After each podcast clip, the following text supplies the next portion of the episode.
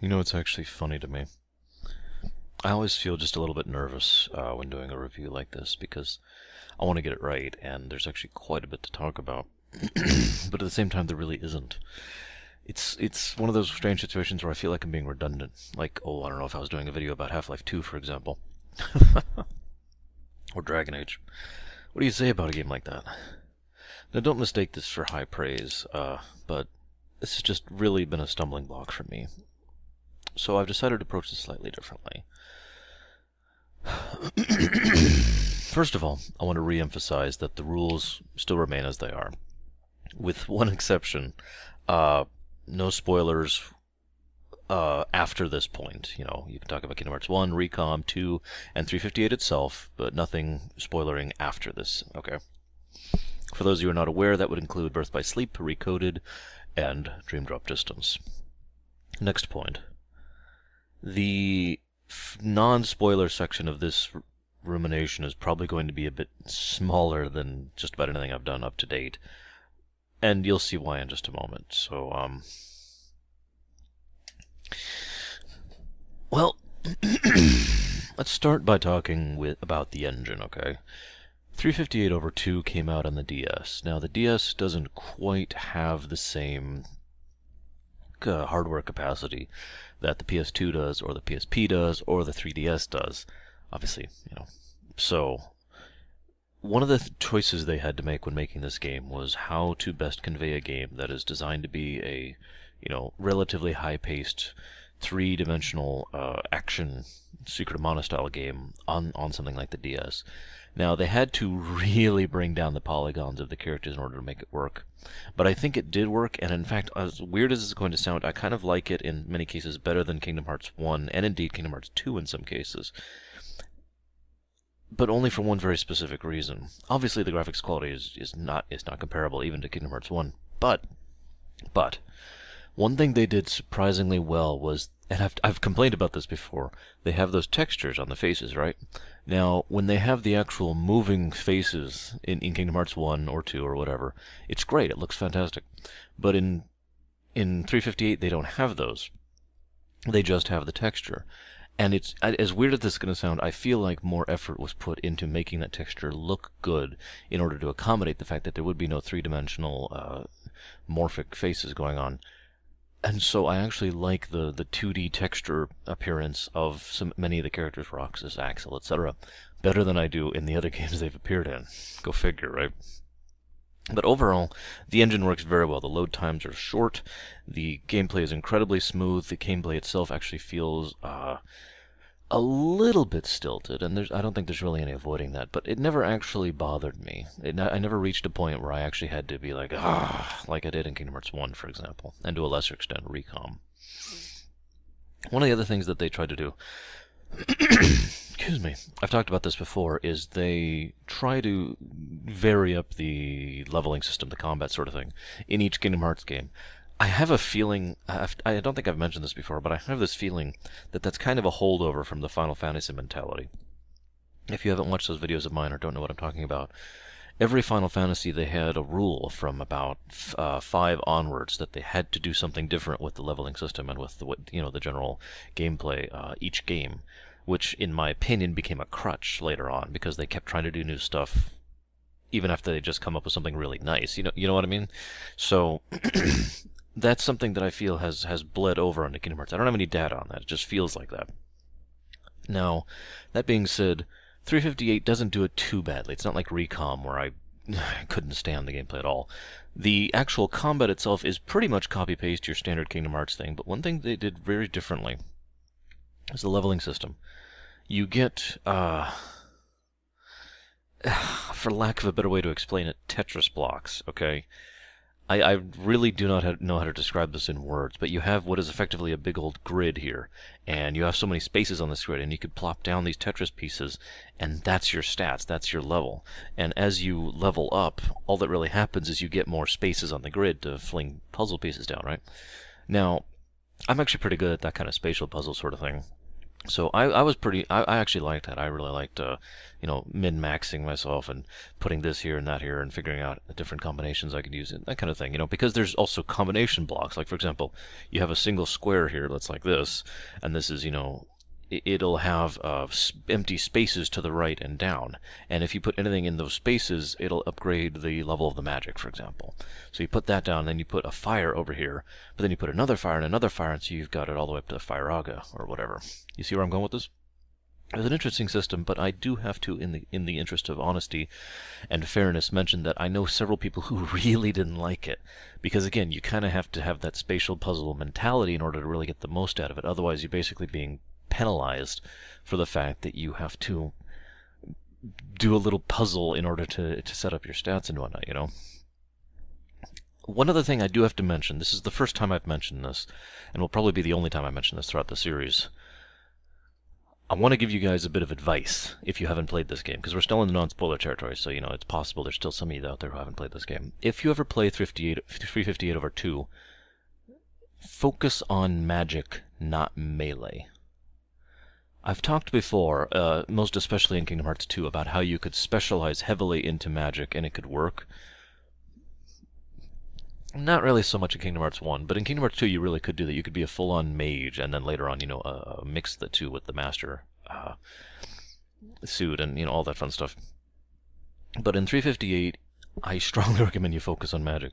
Meleeing does so little damage and has so less effect and is so much more difficult to get hits on many of the enemies the I was actually I actually put the game down several times because I was getting so frustrated with the combat because it's my natural inclination in a game like that to be melee heavy, you know, Secret of Mana again, right? But when I finally decided to start trying uh, fire, like I said specifically, I really and I I just did it for one mission, and I had just plain old fire, nothing else, you know, just and I just destroyed the mission. It was such a night and day difference for me uh, you know, pretty much using solely magic instead of melee, and melee only to, you know, finish people off or whatever. And when I ran out of spells, that I immediately switched my entire puzzle piece, you know, just completely wiped the board and changed it all over to full on, you know, tons of Firaga, tons of Kiraga. And just, and all of a sudden the game was fun again. I don't know if that was just me, but it's one of those things that's so obvious that I cannot help but feel it was very deliberate because I've never seen that in another Kingdom Hearts game. Now, granted, I haven't actually finished uh, Dream Drop Distance yet, but you know, I, I just wanted to mention that because it was such a, a, a variance, such a difference between the regular series. Now, there's one other thing I want to talk about here. Ah, before I move on, because I'm basically done talking about the gameplay. You know, it, it's adequate, it's fun. Use magic. Um, how do I put this? I use I have a term called Gaiden games. Now I'm I know the literal definition of Gaiden, and I'm pretty sure that that is technically inaccurate, even though it could be inferred to be correct. I, I admittedly use a lot of phrases like that because my language and my uh, vocabulary is very strange. Yeah. But um, what I refer to as a Gaiden game is when you have your main series here, and then you have a Gaiden game over here, and this may or may not have something to do with this the the plot arc of this series, assuming the series has a plot arc. But this game is is you know features a separate protagonist, features a separate uh, story arc, whatnot. And in my opinion, excuse me. in my opinion, as a writer and as a as a story developer, whatever you want to call that, if you're going to do something like that, there are several ways to do it correctly. Three ways specifically. Number one is to make it something completely different and unrelated that nevertheless services the setting that fleshes out the setting and helps make you understand the world or the or the galaxy or whatever better, right? I'm not going to go into too much detail on that one, but you know it's pretty obvious. The second one is to have it be something uh, alternate, to be as you know like like a view. Uh, a, in comics, they have these things called Elseworlds. Uh, I don't remember if that's the DC or the Marvel term because they both use different terms, but whatever. Where it's like, here's what would you know, this story has nothing to do with standard continuity and we change one thing or we change three things or whatever, and here's the story that results as that. You know, Superman All Stars, for example, was in fact an Elseworlds type story, and one of the best Superman comics ever made, in my opinion. So that's just kind of the kind of thing I'm talking about, right? It's it's it's an alternate idea, like uh, let's say we were let's let's use something you guys are probably familiar with, Final Fantasy, right? Let's say we were going to do a Gaiden game about Final Fantasy VII. Now, in so doing, let's say we want to set it in a setting where Sephiroth never actually got built. It was never made, never came to be, okay? Now you may say, well, that just defeats the whole purpose of the game, but think about that. For, genuinely think about this for a moment. Think about what would happen if Jenova was left to continue to show and, and grow and manipulate without Sephiroth taking control of the proper process in the situation. Think about what would have happened with Avalanche and the main party members if they had never had the interactions in order to if if they'd never had a grander purpose because they were they were doomed to failure. We know that. Tifa, Barret, they were screwed. What would happen with Shinra? Would they continue? Would they ever fi- reach a point where they would finally turn around and realize what they were doing and try to stop it? But interestingly enough, what would happen to several of the main characters, like say, oh I don't know, Zack or Cloud, if Sephiroth and that whole thing never existed? If there was no soldier? Or would there be a soldier? You get where I'm going with. I could keep going for forever. But my point is, that's the second type of Gaiden game you do. The alternate, the, the Elseworlds, right? The third type of Gaiden game is a game where it strictly and uh, I shouldn't say strictly, it, it strongly, it, it very much emphasizes, adds to, builds upon, and it, it develops the main storyline. Crisis Core. Final Fantasy VII Crisis Core is a beautiful example of what I'm talking about. It fleshes out the characters, it fleshes out the setting, it adds to the story. And here's the important part. Oftentimes, the third type of Gaiden game, when done properly, will be done either during or before an existing game, right? But when done properly, it adds to the games that came after it, chronologically speaking. It adds to them. It makes it so that you understand more fully what's going on and you can appreciate it more. 358 over 2 is a flawless example of this third type. It is a perfectly beautiful Gaiden game that completely fleshes out the Kingdom Hearts setting, the characters within it, and the main storyline itself. One of the reasons I have such a hard time discussing the story of this game, eh, you know, when I was when I was building this rumination, putting my notes together and all that stuff, is because it basically its story of itself is so irrelevant if taken in a vacuum. If you understand what I mean, 358 is it literally builds upon Kingdom Hearts 1, Kingdom Hearts Chain of Memories, Kingdom Hearts 2, Birth by Sleep, and Dream Drop Distance, which wasn't even out at this point in time. 358 over 2 is literally the connecting point for the entire series. And so much was added in this game that we are still expounding upon, that we still don't fully understand, and is still unresolved in the series' course at this point in time. If I haven't made it obvious by now, I do strongly recommend you at the very least watch 358. Uh, I know it's going to be in uh, Kingdom Hearts. Is it 1? 1.5, I think, has the uh, the cutscenes for 358. Yeah, it does, because then uh, 2.5 is going to have the cutscenes from Recoded, and then it's going to have 2 and Birth by Sleep playable. So I strongly recommend you play this game, and I even more strongly recommend you watch this game at the very least. And that's all I can really talk about this game without really getting into spoilers.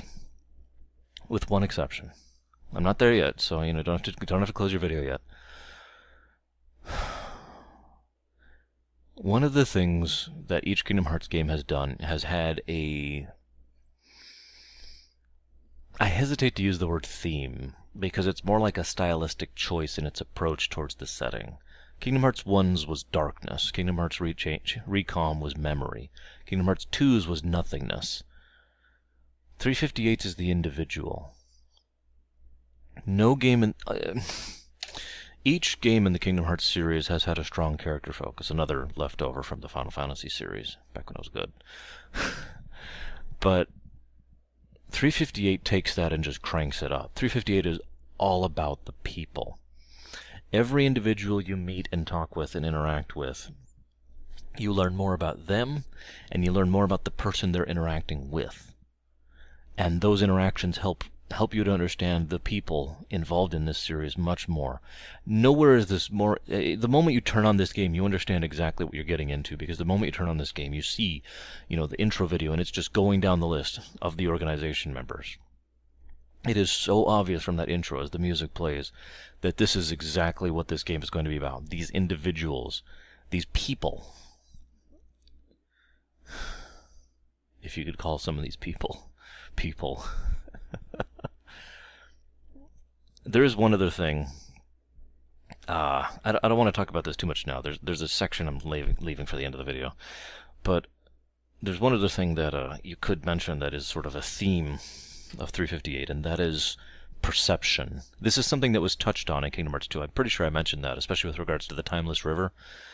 The perception of the individual, not the player, not us, but the individual, the characters in question, is morphic. It's not static. They don't just see light and it enters their brains and they interpret it, but there's a there's literal uh, magical or mystical or whatever you call it, perception uh, going on. They see things literally differently. 358 touches on that rather significantly, and not just with the obvious character the Xion. Now, this is now your warning.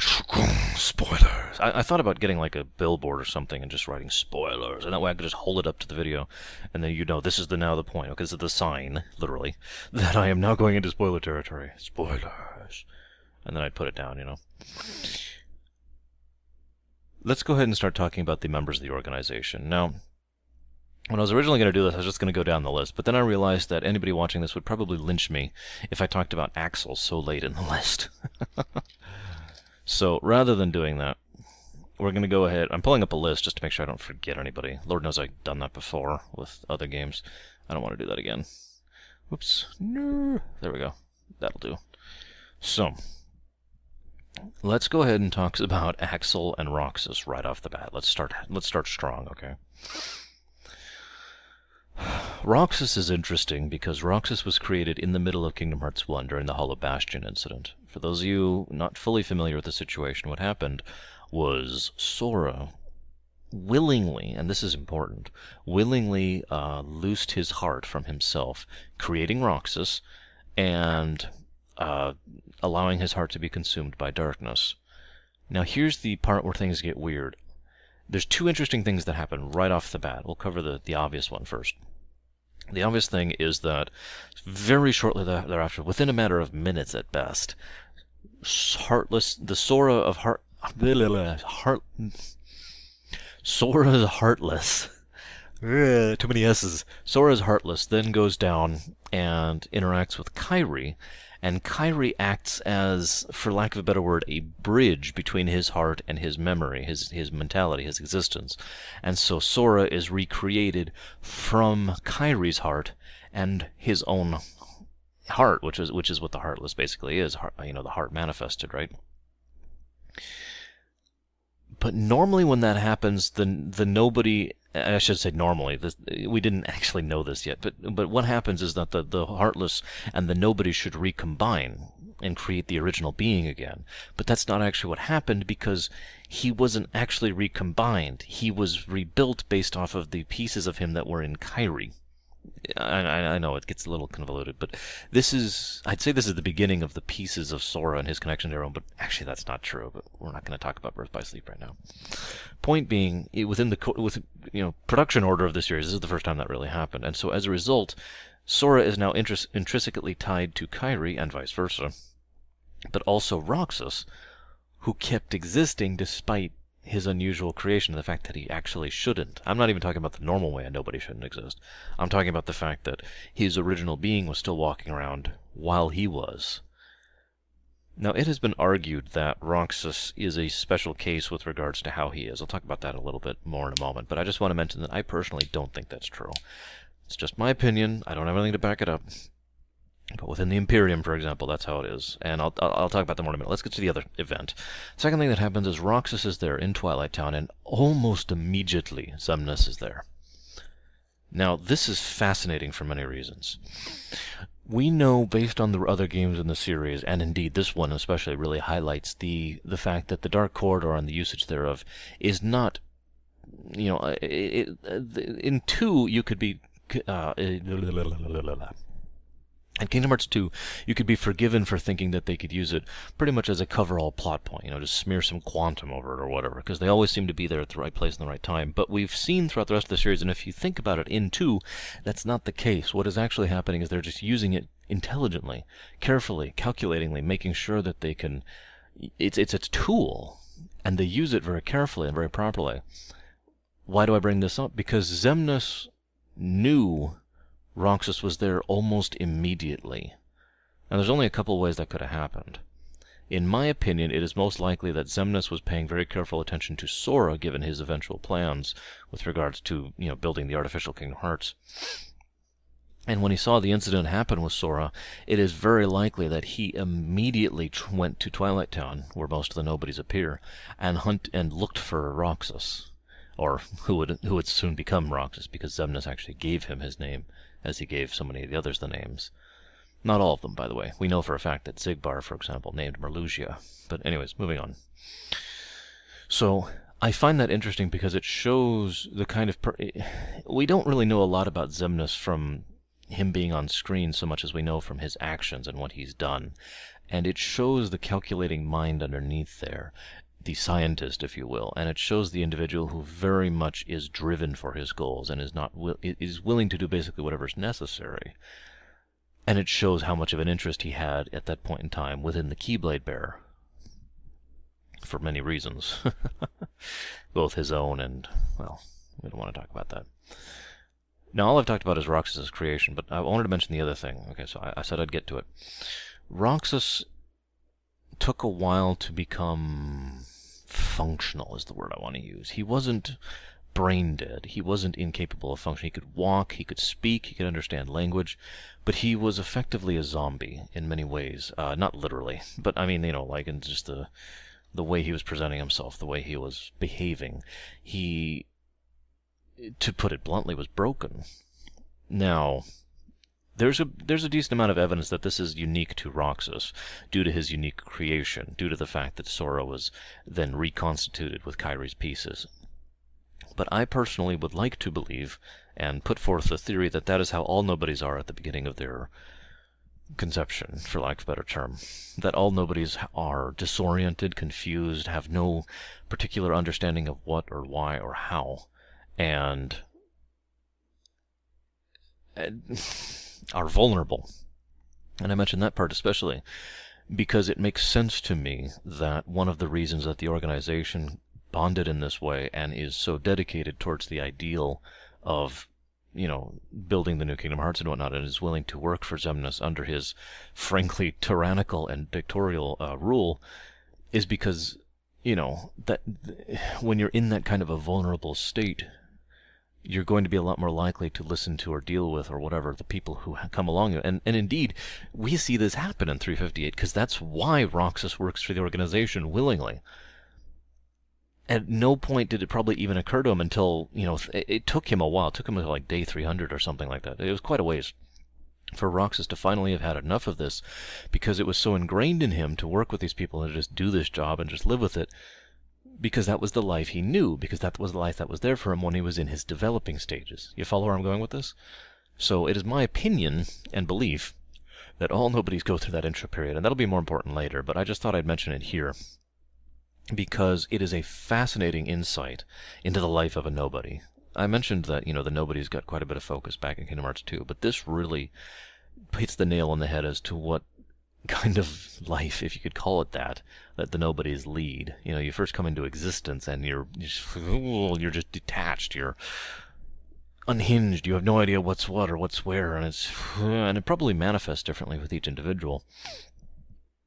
And I'd just like to add here, I, I, I don't have a better place to put this because I know I'm still talking about Roxas, but I find it to be a horrific irony that the members of the organization are all effectively, you know, outcasts, wretched individuals who probably have the closest thing to bonds of, fr- of friendship or fellowship to, to, to, to having allies and comrades amongst each other, and yet ultimately care so little about each other for their own particular reasons. It, it's ironic in its own way because nobody else really cares about them, and many people actively do not, you know? Screwed up. Anyways, I'll talk about that more later when I get to my finale. Roxas, in Roxas, we see everything Sora should have been, in my opinion. Now, even as I say that, I, I hear myself arguing against my own statement. Because as I've talked about before, Sora, and this will become this will become most apparent by Dream Drop Distance.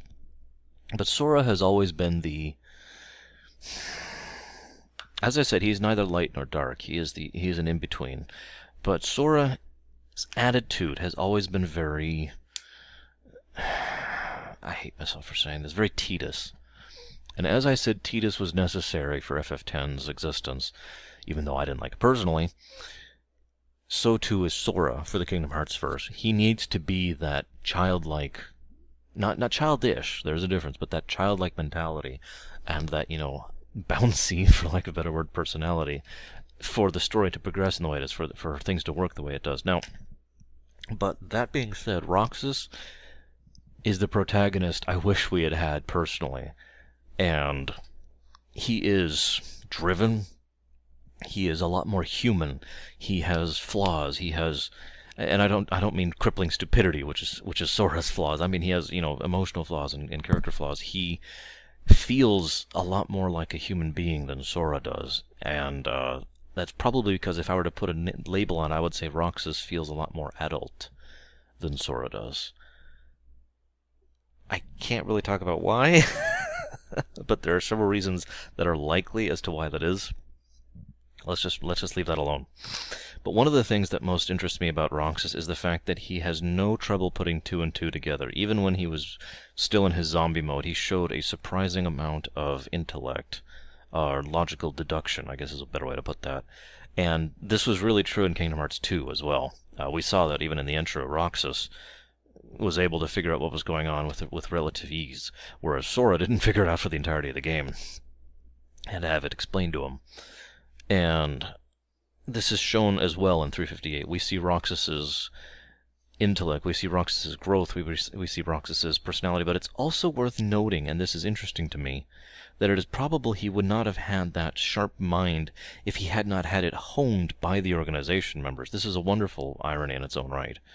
Because one of the things the organization does is these missions in order to accommodate things. They have a very mission-based structure, which is something I actually meant to talk about earlier, but it, it, it very much has to do with the uh, the approach to the game, which I'll talk about in just a moment here. About how you know this is their day-to-day jobs, and they had to, for lack of a better word, train Roxas so he would actually be useful in those day-to-day jobs, and as a result, I feel like Roxas's overall competence you know, mentally, emotionally, physically, were all heightened by the organization, which again is the ironic part, but we'll get into that later. So, I also want to say that I really feel for Roxas because, and this is immediately relevant to the last two things I just said. Roxas is someone who probably just wants to live. Eh, there's no probably. He just wants to live his life. He just wants to live his simple life. He is not ambitious. He is not a long-term planner. He has no grandiose goals or schemes. He just wants to exist his simple little existence and enjoy it with his friends. Obviously, this possibility is taken from him literally the moment he, he comes into being, actually. But I mention this here specifically because if I feel that Roxas is an excellent example of someone who, due to circumstance, due to manipulation, and due to training, due to, due to, due to the way things happened, was artificially changed into the adult persona I just mentioned. That he had to grow up quickly and harshly, and he didn't want to he says this over and over throughout the game, how much he just wants to go back to doing the missions and sitting on the clock tower with Xion and Axel. And that's all he really wants. He just wants all this complexity, all this crap to go away. And when it finally bursts, his rage is all consuming his towering fury at the situation, at everything going on, is so overwhelming that it's all he can do to just barely restrain himself, and he and actually can't restrain himself in the end, and finally just goes straight to back to the castle in order to take down Xemnas. And I find myself wondering if part of that was also being done out of guilt. When Roxas was going back towards the end, when he encounters Riku, if maybe the reason that Roxas was doing on what it was so obviously a suicidal plan to attack the organization's stronghold with no with no backing, with no nothing, was because he himself felt like, after all he had done, not just for all the worlds he'd co- contacted and interacted with and made worse, and he knew that now, but for all he'd done to Xion and all he'd done to Axel, he felt like he didn't deserve to exist anymore. And the only way he could atone for that is to trying to do some one last good act with his existence, and if he failed, to cease. If I haven't made this clear, 358 is arguably the most downer and uh, tragic of the series. Some would argue Birth by Sleep is, but I no, I, I put my money on 358. Let's talk about Axel. We see a fairly large amount of Axel's character development here in 358. We saw the accelerated version back in Recom. We saw him as he started. Well, actually, no, we didn't. We saw him as he started there, and then we saw him as he grew throughout the events of that. But here in 358, we get to truly, for the first time, see Axel before the events of Recom.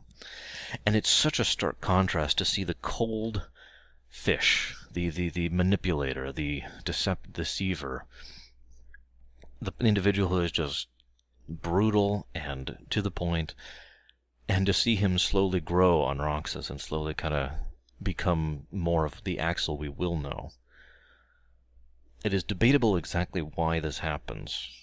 Either it's because of the thing we don't know yet, that is revealed in Dream Drop Distance, or because of his proximity to Roxas, which is actually mentioned in uh, Kingdom Hearts 2 as well. But either way, Axel goes from being what I would refer to as a typical nobody, you know, Saïx style, and then growing into someone who is actually a person. I've said before, Axel is one of the most important characters in the series. and I stand by that statement. He is arguably the single strongest and most well developed uh, secondary character, non main character of, of the entire series and franchise. And it's worth noting that he has been in every single game except one. You know, Kingdom Hearts 1, I mean. He has been in all of them. Yes, that's right. He was in Birth by Sleep. Sorta. I just felt like mentioning that.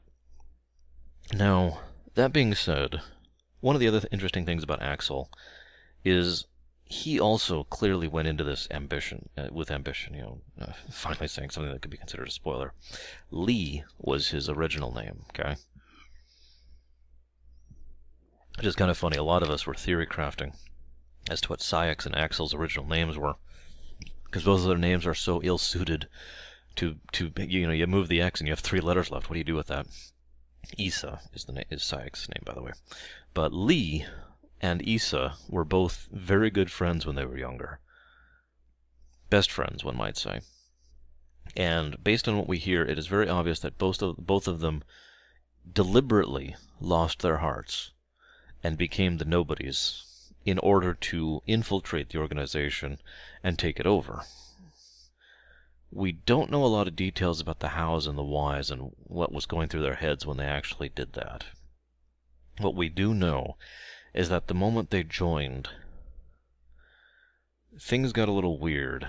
Axel was still, eh, by the time of Recom's beginning, which is, you know, several days into 358, the plan was still in full effect. Axel's assassinated a fairly large amount of, of organization members within uh, Castle Oblivion.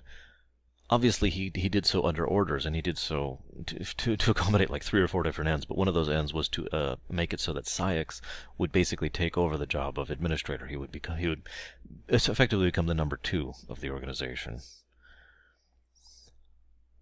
But by the end of Recom, at which point Axel's heart, for lack of a better term, has started to emerge and he started to show his personality again, you can tell his heart just isn't in this anymore. And it makes me wonder exactly what happened to convince him and Isa to do this in the first place and why they had this whole goal.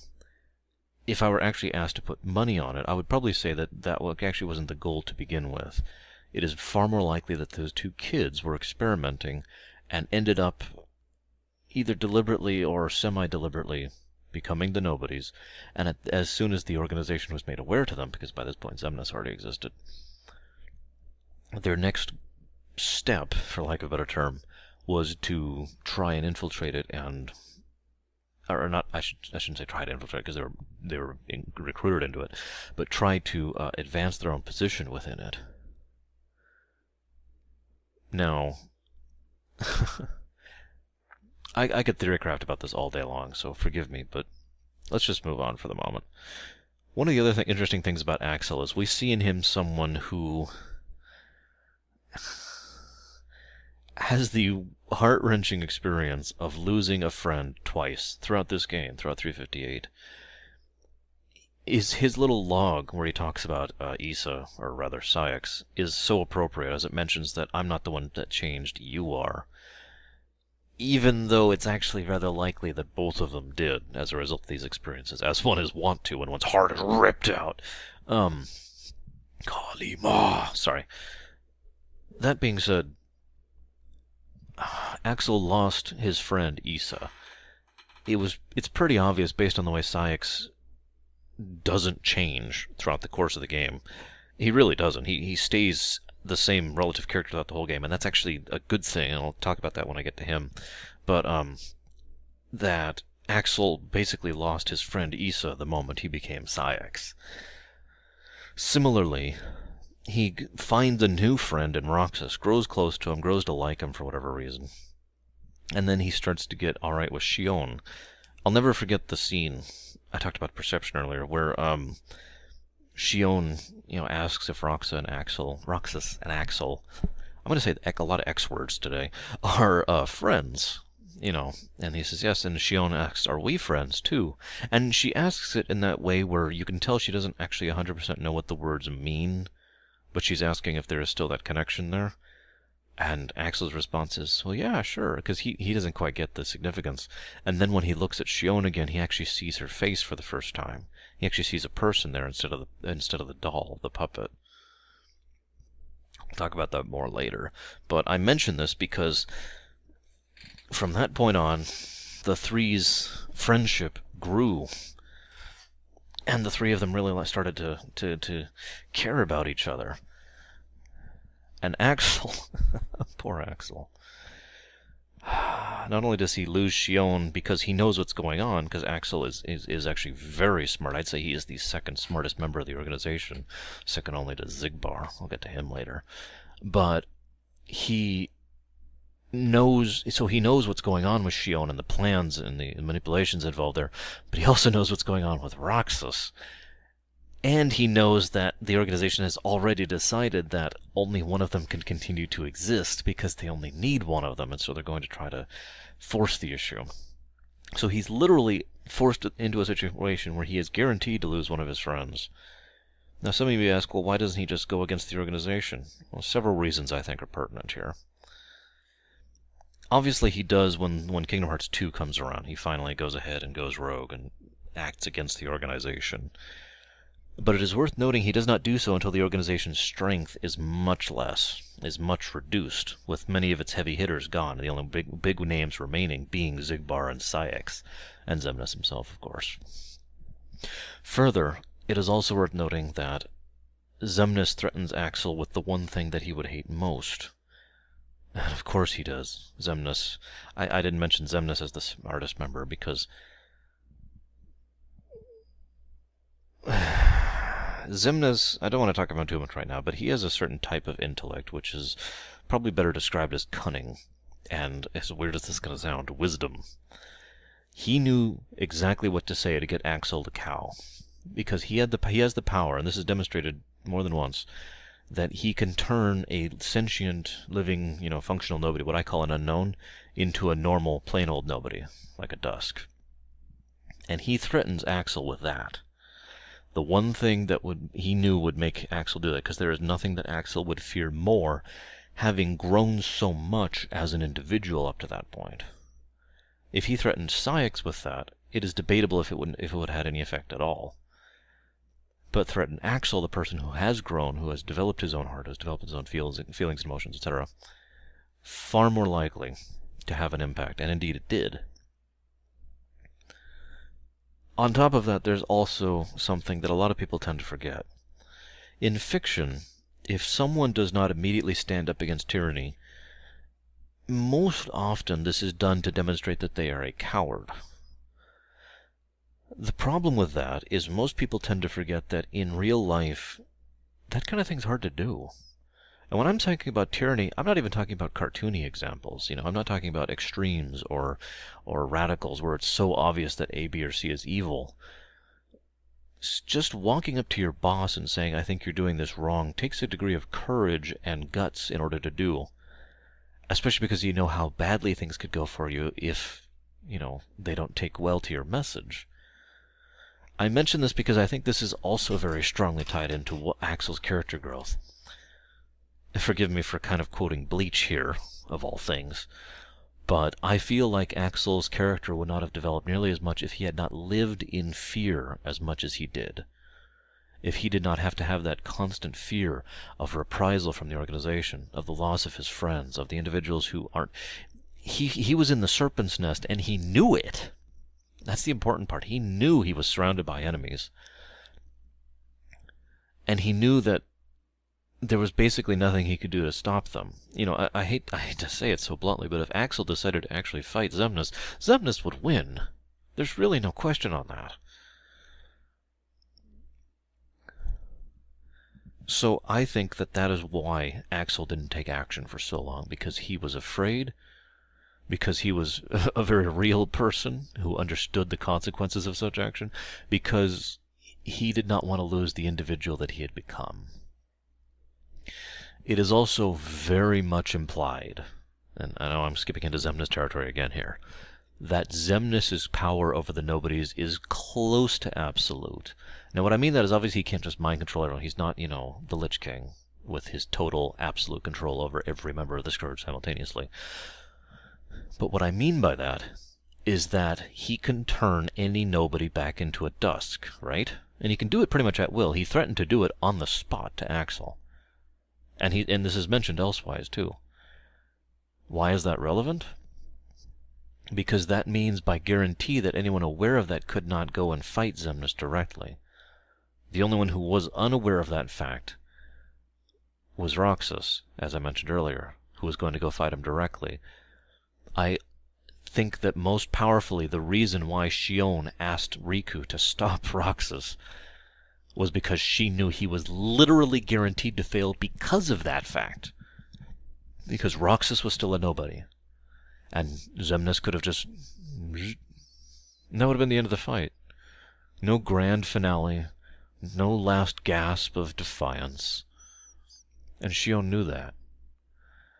And that's why she never did anything against him and that's why she helped this whole situation come to be. I'm I'm I'm getting ahead of myself, I know, but I just want to talk about this because this is all of this is also relevant to Axel.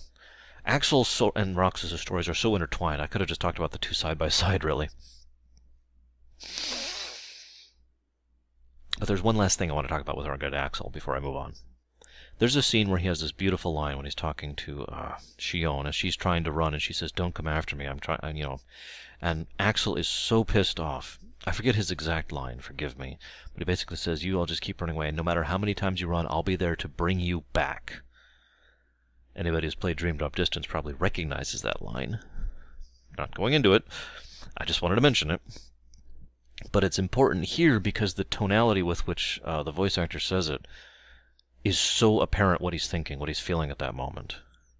He is so angry at the fact that he has to go after his friends because he is powerless to do anything else about it, because he knows if he doesn't, someone else will go and they will be worse. He is so infuriated at this situation, at the, for, at the organization for putting him in this position, at his friends for putting him in this position, at Saïx for abandoning him, at himself for getting himself into the situation to begin with. There is just rage burning in his heart. It is so appropriate, I say, for Axel to be fire because despite all his manipulations and his cunning and his ca- casual, easygoing attitude when he's actually allowed to be himself, Axel's character is grounded in anger. And it defines so much of his character arc. And indeed, it is not until Kingdom Hearts 2 when that anger finally overcomes his cowardice, because that is why he finally acts against the organization. It takes until his rage has built to that point at all everything that's been happening, everything that Saïx has been doing, everything that happened to Roxas, all his desire to see Roxy, all that stuff is all because he was so angry at everyone. And most especially himself. Let's talk about Saïx. Saïx is one of my favorite organization members. I'd say probably my third favorite overall. I'm not counting Roxas in that. Although even then, Roxas is probably fourth, to be completely honest with you. And Xion would be... Eh, whatever. of the base 13, Saïx is awesome. By the way, my favorite Xigbar. Um, Saïx is a perfect example of someone who took to his I'm going to use the word indoctrination because I think it is so appropriate in the circumstances. I can't talk about it in more detail yet. That's all I'm going to say about that. But based on the way that they treat new organization members, it is so apparent that their own developments were shaped by not only that indoctrination, but how they then interacted one with another. But none of them took to it more than Saïx did, and this is also apparent in Dream Drop Distance. Again, I don't want to talk about it. Ooh, God! this series connects with itself so well, it's almost frustrating trying to avoid spoilers. Saïx is what you would call your typical nobody. In fact, he is pretty much the definition of it. Your typical unknown, rather. He is exactly what, uh, you know, Yensid and, um, Ansem, the real Ansem, Ansem the Wise, have all said nobody's are. Doesn't feel, doesn't think, doesn't, you know, etc., etc., etc. I'm sorry, doesn't feel, does think, is basically just memory and thought guiding without any emotion, right? Without a heart. And he insisted over and over that he has no heart. And I find that incredibly telling, given everything we know, both then and now, about the organization members and about the way the heart and, and the nobody's work. Because when you emphasize something like that over and over in your mind and in your in your being and your very existence is so morphic as to be shaped by your mentality what do you think is going to happen? And so Saïx emphasizes over over and over again that he is a nobody, that he has no heart, that he has no feelings, that he has no emotion. And so he comes across as what a, what I think a proper Vulcan would be. Eh, forgive me for the Star Trek thing but someone who is guided purely by their thought and their logic, tempered with a degree of reasoning and morality. You know, not not quite to the level of say the Borg, which is the next step, but he is all about the goals and the actions needed to make them happen. You know, let's get in charge, let's move to this point. Somewhere along the line, it becomes very obvious that Saïx basically just kind of gave up on his goal of taking over. I have a theory as why, and I can't talk about it without spoiling future games but anybody who has played Dream Drop Distance can probably guess at what that theory is and why Saïx gave up his uh, ambitions. So, guess, go! Um, that being said, one of the things I find most interesting about Saïx is he is probably one of the most, and I hate myself for using this word, pathetic members of the organization. Pitiable, actually, probably would be better. He is someone to be pitied. He is someone who is truly the victim in this case, more so than so many else. And I say that because I hate to keep talking about Star Trek. Star Trek Deep Space Nine really talked about how screwed up the occupation was often. If you don't know what I'm talking about, just bear with me, okay? But what was really tragic about that, at least to me personally, was that on the one side you have the victims of the Bajorans, the other side you have the tyranny and, and, and, the, and the leaders and the horrible, horrible people of the of the uh, Cardassian Union. But the really the part that really bothers me is the people in the middle, who are the ordinary Cardassians doing their job. When you have a horrific organization like the Cardassian Union committing atrocities like they were doing against the Bajorans, what you see in the middle are people who basically end up being one of three things. They try to help those people as best as they can, fail, and, and suffer for the consequences. You have people who are turned into tyrants and dictators and evil men because they grow to accept and tolerate the horrible acts they have to accomplish. Or you have people like our individual in, in Duet, I can't remember his real name, the guy who was posing as the Gul. People who are driven mad by the horrible acts that they have to assist people who have to bury their heads in pillows because they can't withstand the screams anymore. And they are just as powerless to do anything about it as their victims are. That is wrong. And Saïx, of all people, is that type of person, in my opinion. He is someone who is just as much of a victim as his victims are. He is just as much manipulated and wounded, torn down, and whoever Isa once was is probably gone forever. Even what, what we know since then. Because Saïx was changed, ruined, and destroyed by, by having to be this implement. And I guarantee you Xemnas never saw him as anything more than a tool. Just like the Cardassian Union never saw people like our friend and duet as anything more than a tool. So I have a great deal of empathy for Saïx, as weird as that sounds, and a great deal of pity for him. And I've said before that whenever I play Kingdom Hearts, you'll see this when I do my Kingdom Hearts 2 stream, I can't help but apologize to the nobodies as I extinguish their existence. Nowhere do I ever feel that more than Saïx. As he dies, leaning up against a wall, unable to comprehend, and desperately begging, Where is my heart? I'll talk about that moment more when I do the stream, but suffice it to say that from what we learn in Dream Drop Distance, that moment's even more poignant than we already thought. Let's move on. To Xigbar. I keep saying Xigbar is my favorite nobody, my favorite organization member. And so is Braig, since I consider the two one and the same at this point. And the truth of the matter is, part of it is because he does something that I consider truly intelligent people to do. I think I mentioned this before back in Kingdom Hearts 2. Xigbar and Braig both portray themselves as less intelligent than they are. Someone who is truly intelligent will never admit or show how intelligent they are, in my opinion, because they know how dangerous that can be, and they can use that to their advantage. They will always portray at least a degree of incompetence, and it's it's funny because it takes a truly intelligent per- person to know the the balance between competence and incompetence that you have to portray in order to display yourself as useful enough to be kept around, but not dangerous enough to be watched. As such, Xigbar hits that balance perfectly, and always has, and makes it to such a situation where he is always on the inside track of everything that's going on. I would give so much to be able to just pull Xigbar aside, you know, add a, add a character or whatever. Or if I were jumped into the universe and just pull him aside and ask him about everything. But because I, I guarantee you, Xigbar knows more about everything that's been happening than any other character in the entire series. I, I, I'm not kidding when I say that. And I'm, I'm not discounting Yensid, Ansem the Wise, you know who. No, no, no. Xigbar knows more about everything that's going on. And he demonstrates this throughout this game as well. He is so on top of things. He's also someone who hints strongly at uh, Birth by Sleep with it throughout this game. I don't really have much to add to that. I just felt like pointing it out.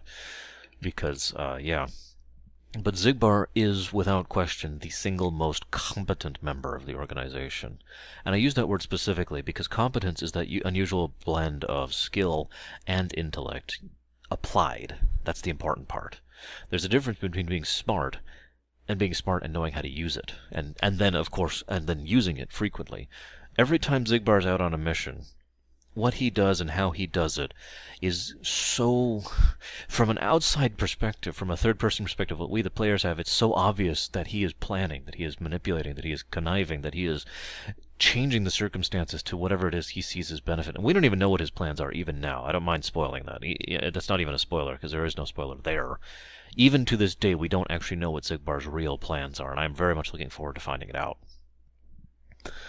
but he, even in the individual missions you do with him, the way he will just dance circles around Roxas with his verbal uh, wordplay, and every now and again, and he just portrays this this casual surfer dude attitude. They picked the perfect voice actor for him in the English. I I don't know what he sounds like in other languages. Forgive me, but in English they picked this casual surfer dude accent guy. Yeah, what's going on, man? As if you know. Which again perfectly accents the character because you're not going to take that kind of person seriously, are you? Of course you're not. If I were to compare him to a character from anime, I would compare him to Gin from Bleach. And I'm not going to say anything more about that, but any of you out there who get what I'm talking about probably would agree with me. Or at least I would hope you would agree with me. Feel free to contradict me on this matter. Furthermore, Xigbar, though, all I've been doing is talking about his presentation. One other thing I find absolutely fascinating about Xigbar is he never at any moment stops thinking about and, put, and putting things together forgive me for not giving individual examples, but even when you see him in the middle in in the recreation room, just kind of chilling, he is still talking about well this and that and that. Who is it of the uh, organization members that immediately puts together the fact that Xion and Roxas feel for each other? Who is it of the organization members that understands that Axel is now going to cleave to Roxas more than Saïx? Who is it of the organization members that knows exactly why things went down the way they went down back in Oblivion Castle? You see where I'm going with this? He's omnipresent, but he even in an out of character perspective, they portray Xigbar so well that unless you think about it, he's just part of the background. He's just another enemy. And I love that. And that's what I love about the character. He is an intelligent villain. I've talked about this concept before. An intelligent villain wins. That's why, as a writer, you have to make flaws in villains, because otherwise they win. I would like to believe that Xigbar is not actually a villain, that he is simply a severe pragmatist. But that's just me being an idealist. It is far more likely that Xigbar has a long game going on, and we'll see what it is in the future, hopefully. It is also possible they will completely drop the ball on this because, you know, Square Enix has been just circling the drain for so long at this point, I'm not even sure they exist anymore. Square Enix's nobody is circling the drain now. They're heartless. Just, uh, anyways, God, that would be an interesting thing, wouldn't it? Let, let's move on. Let's move on. Unfortunately, I don't have much else to add to Xigbar, except for the fact that one of the things I love most about him is that he. This is going to sound so weird, but when I mentioned earlier about the lack of empathy between organization members, other than the obvious examples of the trio, Xigbar is probably the one real exception to that. Even Demyx talks so casually and so disinterestedly about how his comrades were murdered. It's, it's worse than murder. They were cessated, as I like to put it. They ceased to exist. Xigbar is the only organization, organization member that shows any level of empathy or sympathy other than the trio. Think about that for a moment. Now think about what that might mean. Let's move on. So, uh, let's let's. Oh, okay, now I'm going to pull up the list because I've gone over my biggies. I guess I could talk about. I, am sorry, I need a drink. my throat's still not. I actually have a lesion right now, and so I'm kind of I, I swashed swished with the the uh, Novocaine just before this. But I was tired of putting off this video. I really wanted to get it out there. I have no idea how long this is going to be either. I anticipated this was going to be my second shortest of the videos. I guess we'll find out. Let's talk about Xemnas. Xemnas, unfortunately, I can't talk about anything I want to because it either has to do with Birth by Sleep or Dream Drop Distance. but I am going to talk about two things with regards to Xemnas. As I said, he has that wisdom thing going on. He knows uh, how to. He, he is not sharply intelligent so much as he knows how to apply what he does know, and he does it like that. In every instance, he does it like that. He, he is so on top of things, it's almost scary. And he knows how to portray either absolute competence or the appearance of absolute competence, which both are very important for someone in his position. And as I said, he knows the value of it's everything basically. He understood just how valuable Roxas was the moment he came into existence, and jumped on that with all of his effort, literally personally, I might add. I mention that because, from what we understand, any organization member can recruit another one. A- again, to use the direct example, Xigbar recruited Marluxia. And uh, they talk about a few others. I can't remember specifics right now, forgive me. But Xemnas himself went to Roxas. And this is also especially important because Xemnas did so at a point in which there were already the other 12 members, counting himself. He cared so much about that situation, about what Roxas represented. Not Roxas personally, but the power of having a Keyblade wielder under his yoke was so important to him that he was on it like that. That's that's what I mean when I say he has wisdom, not necessarily intellect. He understands that value. He does this again when it comes to uh, dis- intentionally dispatching Axel to uh, Castle Oblivion, no doubt knowing his situation and what he was after, at least to some extent or another, and probably just not caring, because Xemnas knew he would turn out on top for it, because Xemnas knew, again, as we've proven, that Marluxia and uh, Larxene were plotting against him. And if you doubt that, know that one of the things he pushed most strongly for was that the moment that uh, Vexen got settled, he wanted Vexen to produce Xion. It's one of the top priorities. Get you know, do the do the do the prototype, get the prototype done. That's Repliku. I mentioned him back in Recom, and then make Shion now. Why? Because Xemnas knew Vexen was going to be cessated. You, get where I'm going with this. He portrays a startling level of that competence I just mentioned, and it's no wonder that he be, he is one of uh, many people's favorite villain from the series, myself included, because ignoring the fact that he's been in three of the games, well, technically four of the games at this point. Wait, one, two. He was briefly in one. He was mentioned in Recom. That doesn't count. So then two, 358. Yeah, okay.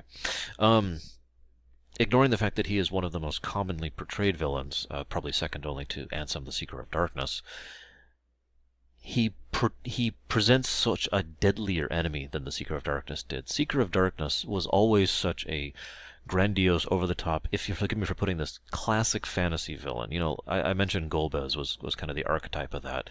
You know, the I'm bigger than life kind of a villain who is going to make lots of mistakes because they're arrogant and because they can just walk in with power. It's a very Voldemort type villain, if you prefer a literary example like that.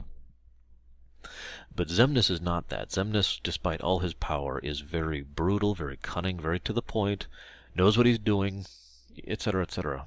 It's one of his lasting things. Now, again, I can't talk about the other two things. I want so much to just fling that rule out the window and say, screw it, okay, let's talk about Xemnas. I'm going to save that for Dream Drop Distance, I think. Because I got a lot to say about Ansem over there, too. Xaldin. As I mentioned before, this game is incredibly character-based, and even the characters that don't really have a lot of characterization to them, and I'll get more into that later when I start going through, like, uh, for example, Lake Lexaeus and whatnot, Xaldin is one of those characters, but nevertheless they do manage to explore who and what he is now. And one of the things they do in doing so is emphasize that who you were doesn't actually mean anything necessarily to who you will be. It emphasizes that a nobody of someone is not necessarily the continuation of that someone. It can be. In my opinion, there are at least two people who are very likely basically could be considered the same person as their original being. That would be Axel and Lea, and Xigbar and Braig. You could consider, in my opinion, you can consider these these people, for all intents and purposes, just the one, you know, the, the, the one individual. But Xaldin shows that that is not always true. Uh, I can't remember his original name. Uh, hang on. It, will list it right here. Xaldin. Xaldin. Uh, Dilan, I believe. Yep, there it is. Dilan uh, was listed as someone who was nevertheless, well, he wasn't exactly a great guy. He was someone who, I forget, I know I'm kind of mentioning things, but whatever, just bear with me.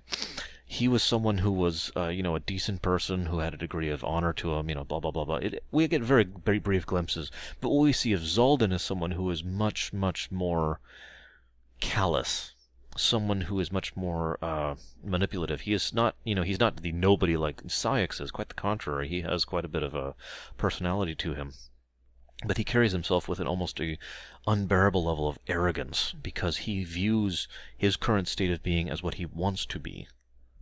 We hear that and see that throughout Xaldin's actions throughout this game. He actually wants to stay a nobody.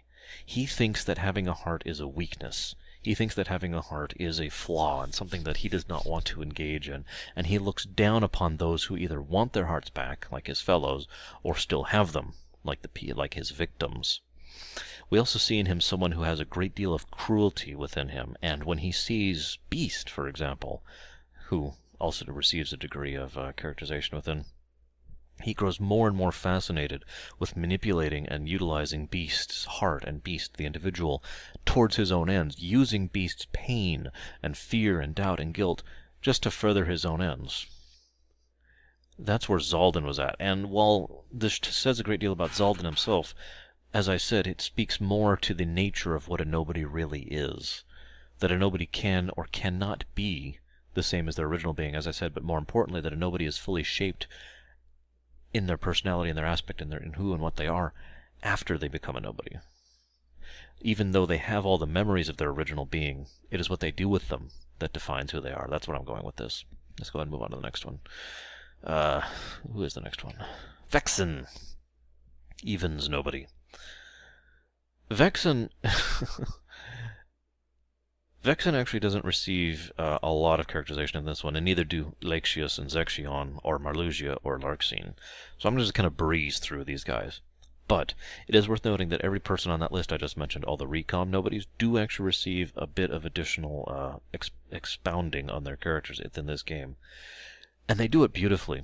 One of the things I've often said, I, have talked so much uh, of late about bad writing, you can blame Voyager on that because I'm going through season two of Voyager. It's so nice to talk about good writing, like I just did with Grand Theft Auto 5.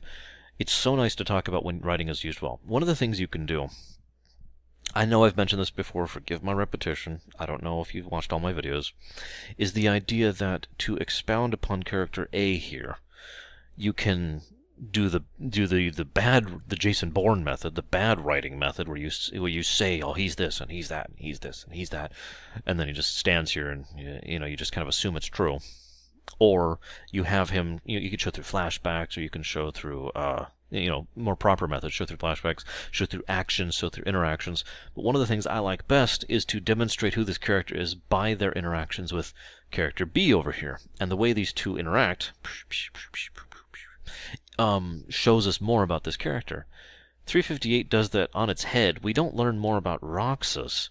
We learn more about these organization members as they interact with Roxas when Roxas isn't a character yet, because all of these interactions occur when Roxas is still formulating his his being, when he is still the, the brain dead zombie thing I mentioned earlier. So Vexen is a great example of this.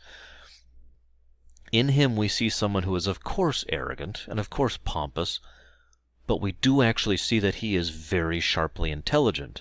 He has a very logical mind. He has a very deductive mind, and I, he has he has a, a, very specific type of intelligence. Forgive me for not having a word for it right now. Uh, I would place him as dumber, for example, than Xigbar if I were to put it on just a uniform scale. But ultimately, it's more accurate to say that they have different types of intelligence. Xigbar can look at something and figure out what to do with it and how to do it. Xemnas can look at something and understand what its purpose is or its value. Vexen looks at something and can and can deconstruct it. That's one of the reasons Vexen is the scientist. One of the reasons he's the one who creates the replicants, the, or whatever they call them. You know, the Repliku and Xion. He's what. He's the reason he's the one who does all the studies on the heart and, and the nobodies and the uh, the Keyblade, for example. And so much data was weaned from him and his studies. And it is worth noting that Xemnas allowed Vexen to die despite that those studies. Now, there's several reasons you could say why that happened, but it is my opinion that it is because Vexen's intellect is so uh, specialized in its usefulness that once he had accomplished these ends, there was no point in letting Vexen continue to exist, because at that point he's just a drain on your resources. But there's one other interesting thing I want to talk about Vexen before I move on. Vexen has that type of arrogance where he believes he's superior to you, but rather than rubbing your nose in it constantly and just moving on, he'll rub your nose in it and try to better you for it. It's a very specific type of arrogance and that I actually don't see that often in fiction, where they're trying they're they genuinely feel like it is their per, their their purpose to better you because they are better than you. You know what you know what I'm talking about? And I just think that's interesting that they they bothered to add that extra little layer to Vexen, and he shows this throughout 358 and to a lesser extent in Recom, but mostly in 358. Let's go ahead and move on to Lexaeus.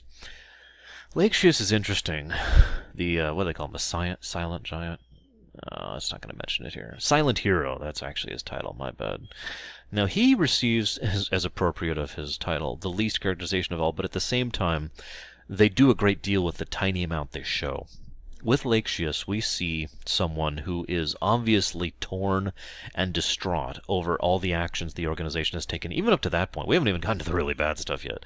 Even up to that point, Lexaeus feels bad for what the organization is doing because he knows it's wrong. And he agrees to it for whatever reason. We don't know why exactly. There probably there's probably a story behind there to be completely honest with you, but his is one of those tales where it's almost tantalizing because it speaks volumes without saying anything at all. And when and there's this beautiful scene where Roxas asks, "Is that good?"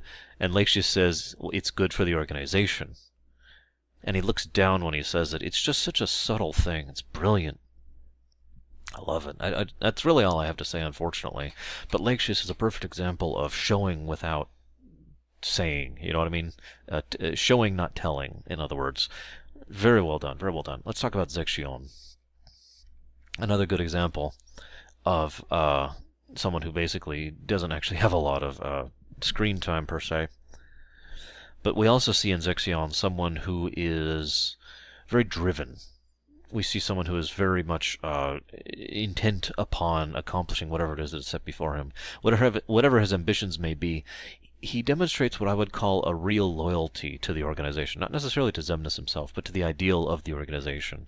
And he very much shows how much he wants to work hard in order to accomplish that. But furthermore to that, we tell from Zexion that he has another type of arrogance. That I am superior to you because I work hard, because I'm willing to work hard, and you are not and that's the end of it. That he that's all he's going to do. And he, he, he actually has a line to Roxas, which which speaks to that as well, where he says, you know, I I would say nothing about a coward who wouldn't actually complete, complete all his additional bonuses. When the, and by the way, I'd just like to say that this is a brilliant game as well because it mixes all these scenes where we learn more about these characters with actual in-game tutorials. Brilliant way to do it. Uh, there's a lot of ways to do in-game tutorials and actually have them make sense and be be properly done. This is a pretty good example of that, all things considered. I just felt like mentioning that here. I also want to pause here to mention one other thing before I move on to Demyx. There's an interesting thing, and we only know this because of uh, supplemental material. The uh, the gathering of nothing or whatever, where nothing gathers, that's what it's called. Where nothing gathers it's this throne room, right? Now, the throne at the top is Xemnas's. It doesn't move. It's all the way up here. And we're talking like several dozen feet tall thrones, okay? It's actually kind of comical looking. But it actually serves a purpose. Here's the interesting part because all their thrones are at different heights, but it's not in order of their number. For a long time, we were all debating what was the significance of this. The way it was literally translated from an interview from Nomura is that it depends on how many missions they've accomplished. And from what we've learned since then, a more uh, localized translation that would probably be it shows how your level, what your level of competence is, and put more frankly, what your level of worth is to the organization and to Xemnas personally. And we'll, and if you ever look at that list, it's fascinating to see where everyone's chairs sit. You know, Demyx is pretty far towards the bottom, but he's not that far. Zexion is lower than him. Vexen is the lowest by far, way at the bottom. And then you see way at the top, you know, Xaldin, Axel, Xigbar, all the people you'd expect way up there. It's just interesting, and I just wanted to mention it in brief. So, Demyx, right? Now, Demyx is another example of someone that how do I put this? Demyx is another example of, of, of what can happen to a nobody. This is going to sound weird, but one of the things I talked about uh, back in my GTA 5 video was how, and I'll talk about this more at some point. I'll probably just do a video about this concept because I could talk forever about it. I might do a brother sister thing again with it. The idea that a person, fictional or real, can't be summarized by a few bullet points. If you do summarize them, you're missing out on the complexities and the layers of the character, right? Demyx could be summarized by a few bullet points, but at the same time, that's not actually giving full credence to what's going on. Allow me to elaborate. Demyx is portrayed as someone who is cowardly, someone who does not like to work at all, and someone who likes to just lounge around and not do anything, right? And this is shown over and over, as obviously he's one of the surviving members uh, from the Recom events. We do see him after that, and so we see a great deal more of him than the previous characters I just mentioned. So we see him, excuse me, I forgot Marluxia and, Larxene. I was going down the list. I, I knew I shouldn't have done that. I'll get to them in a second. I'm still on Demyx. Um, we see him, uh, you know, in some many cases, he'll basically ask Roxas to do his job for him. He'll just he'll complain about having to do it. He loves it when he gets time off, you know, all this stuff. And it's emphasized over and over and over to the point where you start to think this isn't a character. This is a few bullet points. Until it actually hits you. This is another example of what can be happen when you become a nobody. Rather than actually becoming a full-fledged being, Uh, or I'm sorry, a full-fledged person like Axel, or losing yourself and changing completely like Xaldin, you or, or, or completely submitting yourself to the idea of being nothing like Saïx, you fixate on something. We here in real life do this to some extent or another, where we have lost some sense of either identity or personality, or, or we've gone through something horrible, something tragic, and we fixate on upon a single facet of our own personality, our own being, and emphasize that as a form of stabilization to comfort ourselves or to keep ourselves sane or to keep ourselves functional. I'm sure some of you out there know what I'm talking about, and I'm sure you understand that I do as well. And so in Demyx, we see someone who has made that his own character trait. He did that.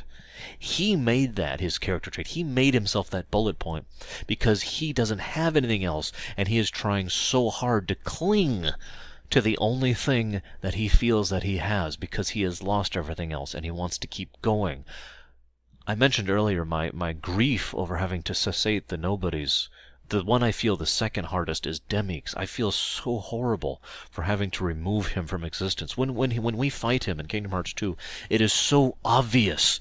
Everything I just mentioned, it is, and it becomes even more obvious in hindsight when he is talking to you and he's like, "Don't be, don't be afraid, you know, don't worry, it's all good. You don't have to be mad. We have heart." And then Sora calls him out and said, "You can't." If he's just a dick about it, if, if I'll be blunt, you know, you can't call it, you can't fool me. You're nobodies. You don't even have anything, you know. And then Demyx gets angry. Demyx turns around, glares at him, and says, "Silence, traitor."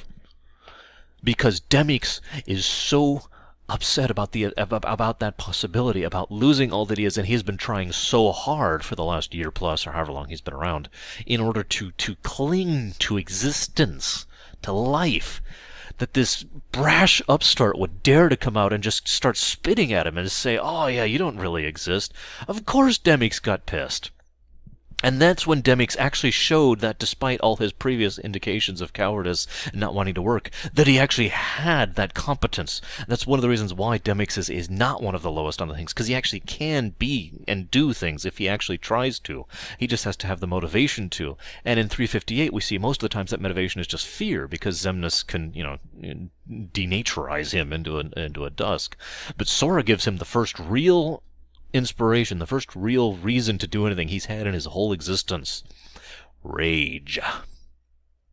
I love that scene, and it's one of the reasons I feel so bad when he finally dies, because, you know, his final line sounds a bit uh, cartoonish almost when he says it. No way is, is his last line. No way. But think about that for a moment. And think about why he says that. And think about why he is so agonized over the fact that he is now actually going to cease existing. Let's move on to Marluxia. Now, I'm going to just say this flat out. Marluxia is the creepiest bastard in all of the organization. We saw this in Recom a lot, but Marluxia is terrifying in his own way in Xemnas, we see the competent, capable villain. In Ansem, the Seeker of Darkness, we see the archetypal, classic, you know, bombastic villain. In, uh, in, in I'm not going to name any other examples because I could, but eh. in um, in Marluxia, what we saw was a completely different uh, type of villain. We see someone who is terrifying it is no surprise that his actual, uh, well, he has power of flowers. It is more accurate to say that he has power over death. Everything about him says this. His his his assassin scythe. I'm sorry, his scythe, and the uh, and you know his title as the graceful assassin, and he, the his uh, special abilities when you fight him in Kingdom Hearts 2 Final Mix. You know all that stuff just speaks to his power over death. He is the terror type of villain and I mentioned that in in Kingdom Hearts uh, Recom, but it is especially it is is re-emphasized here in 358 because even with the few interactions you have with him, you, you see so clearly how he is just someone who is just sends a few chills down your spine every time you're near him. And even Roxas, who at this point, you know, again is basically in zombie mode, reacts to this guy, which just speaks to the volumes of how chilling he is. That's all I've got. I just wanted to mention that. And then we have Larxene. Larxene actually uh, only has like two, I believe, real appearances, and uh, I don't really have much to add to Larxene. Most of what we see here is furthering of her personality and, and mindset. But we do see uh, one thing we do learn very clearly is the fact that she and Marluxia were already planning their coup before they went to Castle Oblivion, and in fact, it's very likely that they were sent to Castle Oblivion because Xemnas knew about that coup, so he could get rid of them quietly while still furthering his other goals, aka the creation of Xion and the finding of the room, which I'm actually not going to talk too much about here, uh, because its relevance is more pertinent to Birth by Sleep. But it is worth noting that even in this game, references are made no less than six times, I believe, at least, to finding that room in Castle Oblivion. That's all I'm going to say about that. I'm sure some of you know what I'm talking about. It's also why he assigned Axel to that, one of his most competent people. Just saying. But one of the things we do see about Larxene is twofold. One, that she is still very vain, and two, that she. I guess I want to use the word impertinent. She's very impertinent. She even at this point in time, even when she is assigned on a mission with you, she is the only one of the members. Some of them grouse about having to deal with you, but she's the only one who flat out refuses to follow orders in several cases. Flat out declines to do so.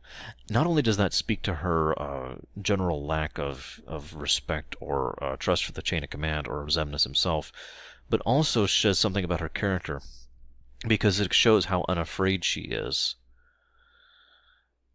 and the other thing I want to add to that is uh, speaking of her death scene, because I mean, we've kind of made a trend of that already here. I didn't really mean to. Her cessation is also kind of poignant in its own way. Because unlike so many of the other members, the way she reacts to it is not only with fear, uh, which is expected, but with disbelief that she is truly cessating, that she cannot, that things cannot end this way. It's one of those horrible things that I don't even know how to describe properly, where someone doesn't understand the true gravitas of what they have been doing to others, and then it is done to them, and and what they feel is all the more amplified by that understanding. And you see that in her voice, and see that in her face, and hear that in her voice in Recom when she cessates, when when she ceases to be, because Whew. Anyways, now let's let's go back up. Who's left? I think I only have one left, Mara Luxord, at this point. Yes, that's right. One left, and then I'm going to stop the video and totally not talk about more. Sorry, I'm just messing with you. Robin Atkin Downes does the voice for Luxord. I don't know if you guys knew that. I, I just mentioned that because he's one of those uh, more prolific voice actors. They got quite a few uh, good voice actors for this series. It's a shame Luxord didn't have any lines, and indeed, that's actually the biggest thing I have to say about Luxord in a nutshell. It is a pity that Luxord does not have more lines, does not have more scenes, because he is a fascinating character in his own right. He is again uh, very similar to Demyx. He has fixated upon something, his gambling, his his chance, and in so doing tried to make that what his personality is as he clings to it. You know, again, very very good, very similar example of that. He also goes out of his way to speak in rhetoric and to he's not quite fancy in his wordplay, but he does speak in a slightly different tonality and style. This is actually more obvious in Japanese because they actually have different uh, speech uh, styles, uh, for lack of a better term, and, and terminology and whatnot that they use in order to denote, you know, I am speaking in an old man manner, I am speaking in the manner of a young girl, you know, etc. It's a little more obvious there how Luxord speaks, but even in English, they do manage that, and that's one of the reasons they got Robin Atkin Downes to do his English character is so that he could speak with that sort of half British accent to just kind of just kind of get that point across just a little bit. Nice, nice touch, I might add. Now, he, how do I put this? How do I put this? I'm trying to think about how to put this. Uh, forgive me just a moment.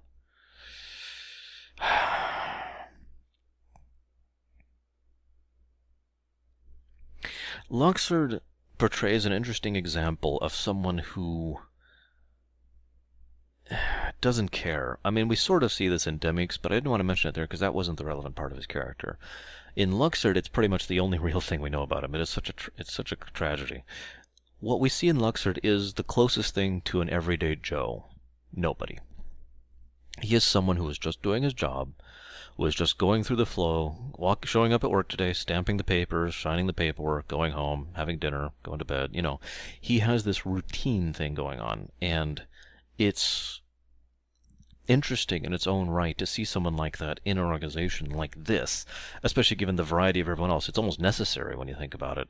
But the reason I say it's a shame we didn't see more of that is because Luxord himself represents not resignation like in Grand Theft Auto 5, but rather comfort is the word I want to use. There is a degree of comfort that he has in his everyday thing. He is not a bad person. And in fact, he is one of the people who is who looks like he is the most injured by the what he perceives to be the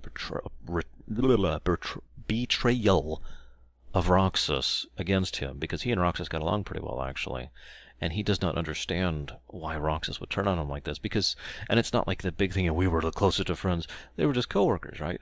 But at the same time, if one of your coworkers just randomly decided to betray you, you'd probably be upset by that. What I'm saying is, he's an interesting middle ground.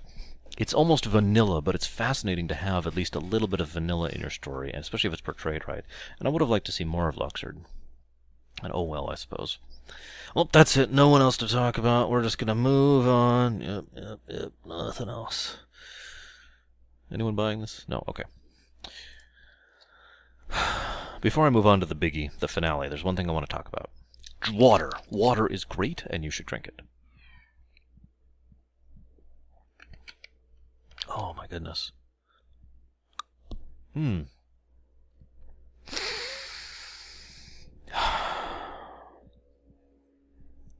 One of the complaints I've heard about this game is that it drags in the middle. And that there's a plane flying by right now. God, I can hear that even with both headphones on. Is it gone? Okay. Is that it drags a bit in the middle. The beginning chunk of the game over here is solid, compact, and just crams development, character development, story, plot. It's awesome. The last chunk of the game is the exact same thing. It's just event, event, event, impact, impact, impact, and then culminating in the ultimate tragedy.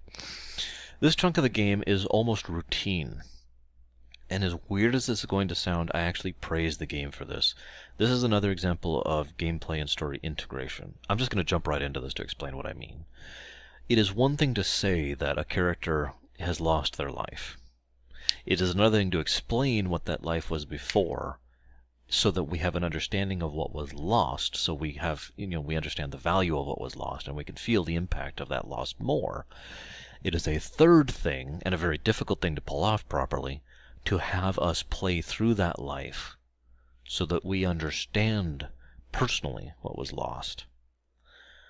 My point I'm getting to here is everything I talked about Roxas earlier about just wanting to live his everyday life. He had that for a large time. He went out, he did missions. He wasn't doing anything horribly bad. Eliminate these heartless. Scout out this area.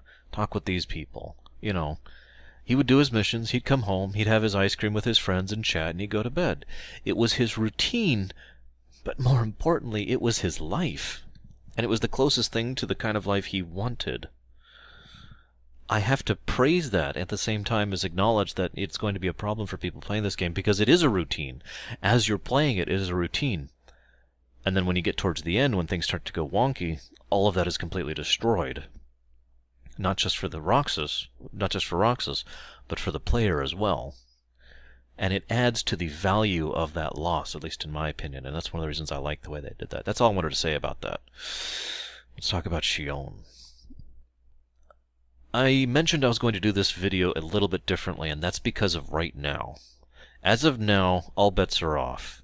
I am going to be talking about the series as a whole, with absolute spoilers for games even after this point. So this, for anybody who has played up to 358 but hasn't played future games and doesn't want them spoiled, now would be a good time to go ahead and pause or shut down the video.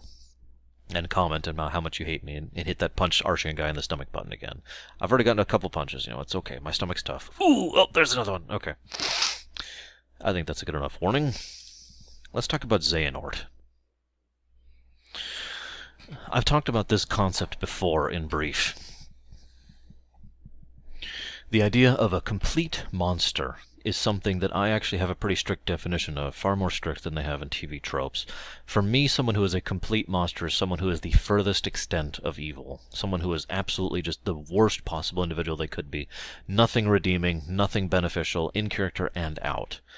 For example, David Weston in Grand Theft Auto 5, complete monster. Kefka, not a complete monster.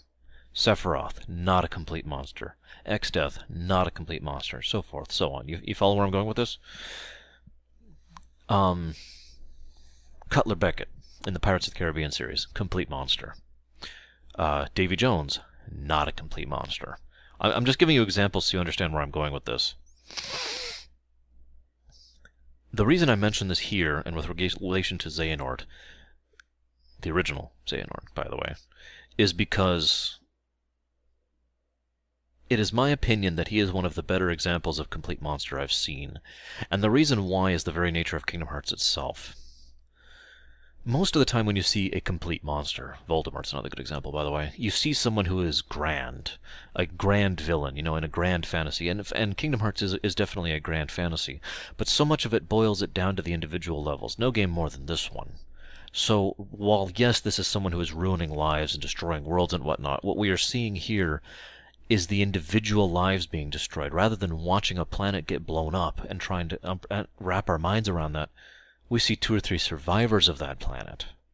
And we understand more personally and more strongly that loss.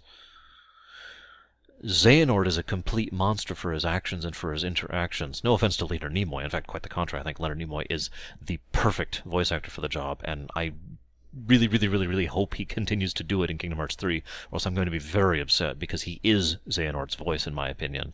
I, I feel that very strongly. He is perfect for Xehanort. Moving on. But we see in him this complete monster because he has just not just destroyed worlds but he has destroyed lives. So much of the ruination and the destruction and the pain and the loss and the suffering that goes down to all of kingdom hearts can all be tied back to him. And i'm not even talking in a technically way. I mean you could pretty much drop jump one or maybe two points back to xehanort in all cases. And nowhere is that more emphasized here than in 358 let's look at Xion for a moment Xion is a backup of a backup of a plan that is actually the secondary plan and not the primary one. I mentioned that change specifically to get across the point that her existence was brought into being and her life was ruined and Roxas' life was ruined and Axel's lives were ruined for a backup of a backup of the secondary plan. That's how little their existence is meant to him to Xehanort. That's how little anyone's existence means to him. He has, in his whole of his reality, done one sympathetic thing ever in Birth by Sleep when he took Ventus to uh, to the world, uh, uh to to uh, his home, whose name I can't think of all of a sudden. It's also Sora's home, and Riku's and Kairi's. Uh, Destiny Islands, that's it. When he take that's the only sympathetic he does in the entire series. And even doing that, he did that after he destroyed Ventus's heart you don't quite get points for that, you know? By the way, Xykon. Uh, well, no, that's not Xykon, sorry. Bad example. Whatever, let's just move on. Um, is not a complete monster. In in the in the book uh, Start of Darkness, if you just took that by itself, I could see that argument. But moving on. Why is this relevant to Xion? Well, of course it's relevant to Xion. But the point I'm trying to make here is that everything that Xemnas did within regard to 358 was all part of his own plans to make Kingdom Hearts, and I have no doubt whatsoever that Xemnas was making on his own plans, in addition to advancing the plans of Xehanort to make the 13 vessels. but at the same time was doing so purely because he wanted to to obtain his own power, possibly to create his own uh, future, his own being, his own existence, regardless of Xehanort's plans. Debatable. It's also worth noting that because Xemnas is in fact uh, another compilation being like Roxas and Rosora are, that it is possible that Terra's influence was influencing him as well as whatever fragments of Xehanort were in him. So, shrug. That can be debated. I'll get to that more later. I don't want to get too off topic here. What I really want to talk about is Xion. I have heard people, and if you're watching this video, you know who you are. people who have argued rather strongly and stringently that Xion does not deserve to be viewed as a person that it is no different than viewing Xion as you would view a toaster, or a pillow, or a glass. There's just nothing there. It's a tool. It's something you use. Now, obviously, I disagree with that. Partially, I disagree with the presentation. Wait, I disagree with that because of the presentation. But I also disagree with that because of what I had at the time were theories as to Xion's existence. That even though she was a replicant, she still, through her connections to Roxas and to Axel, formed her own being. And based on what we have learned in Dream Drop Distance, it is almost assured that she did begin to grow her own heart, just like so many of the nobodies did.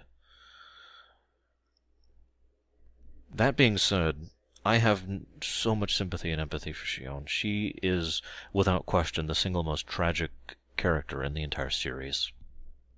This is, uh, I, I mentioned before, I, I wanted you to really think about Namine from her perspective, okay?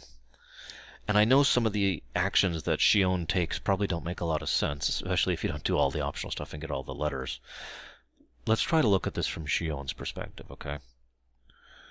Let's try to look at the fact that you have been brought into existence as a replicant of data you actually aren't a replicant of a person. You, you effectively were supposed to be a replicant of Sora, but because Sora himself was incomplete, and because of all the mess with regards to his heart, Ventus's heart, Roxas's heart, it just it just became this sort of nebulous thing.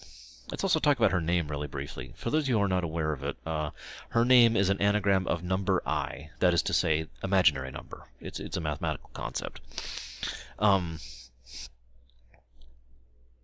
I can't even begin to express how appropriate that is of a name for her, because Xion truly is a nobody of nothing, of an echo. or I'm sorry, I said that wrong. A nobody of an echo of nothing. She is a copy made off of com- com- connecting points of data that was then. You get where I'm going with this. It's, God, I don't even know how to express this properly. Now, she's not a real nobody in the sense that she has lost her heart, even though she kind of lacks a heart. But let's just let's just not even go into it. Um, put simply,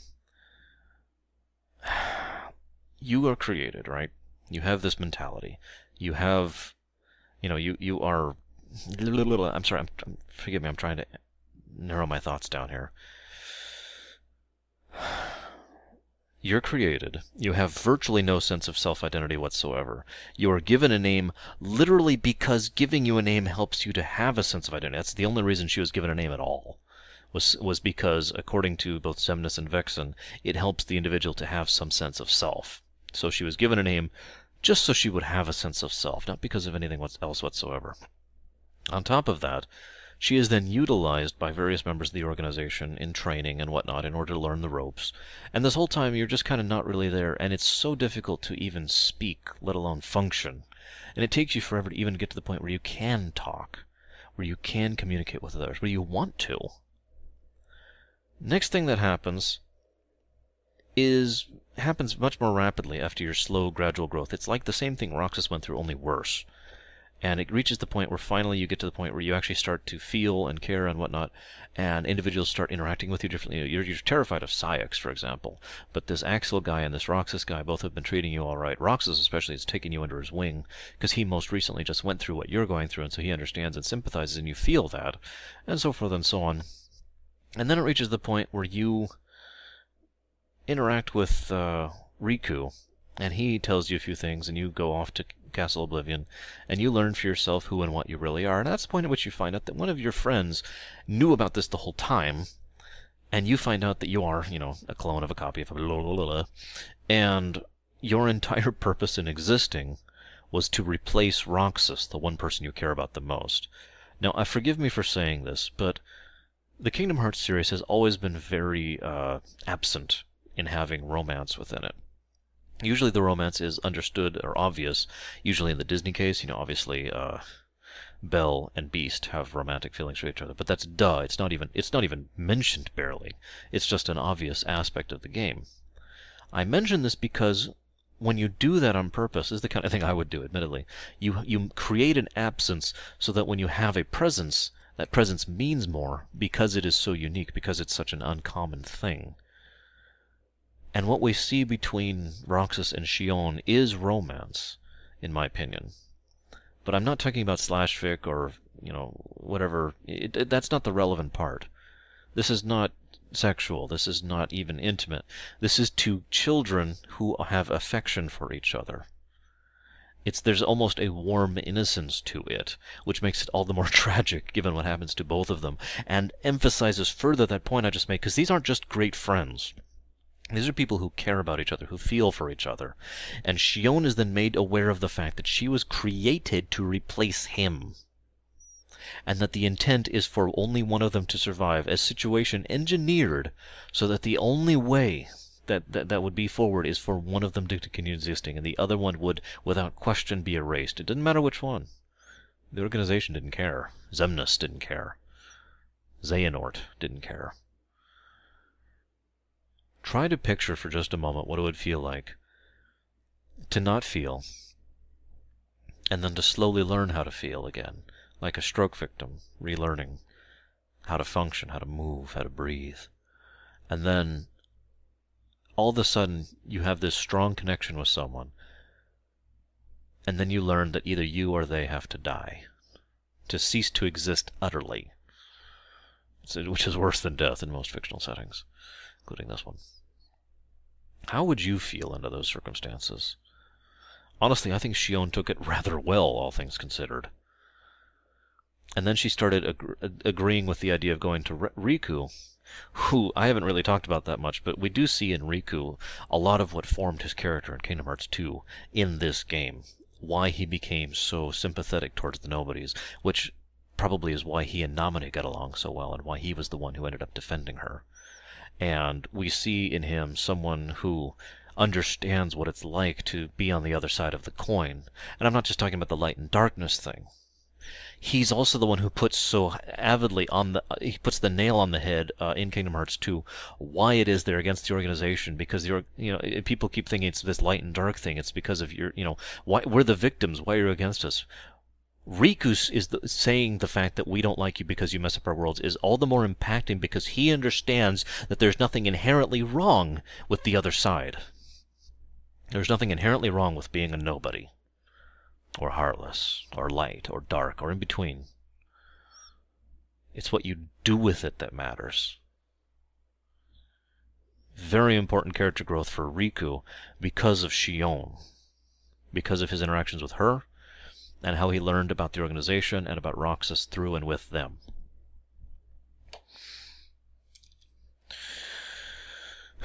I've often said that there's only, in, in most fiction, obviously, although I've actually had nightmares about this in real life too, that there's one fate that is truly, unquestionably worse than death, and that is to be utterly forgotten. I know that's a hard thing to understand, to con- conceptualize, but I want you to truly picture this for just a moment, okay? Try to picture the idea that you are forgotten. Utterly. You never existed. Your friends, your family, your coworkers, the people down the street, and the, the guys at the Walmart you go to every day.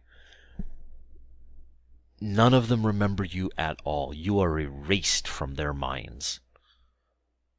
And history moves on as if you never existed.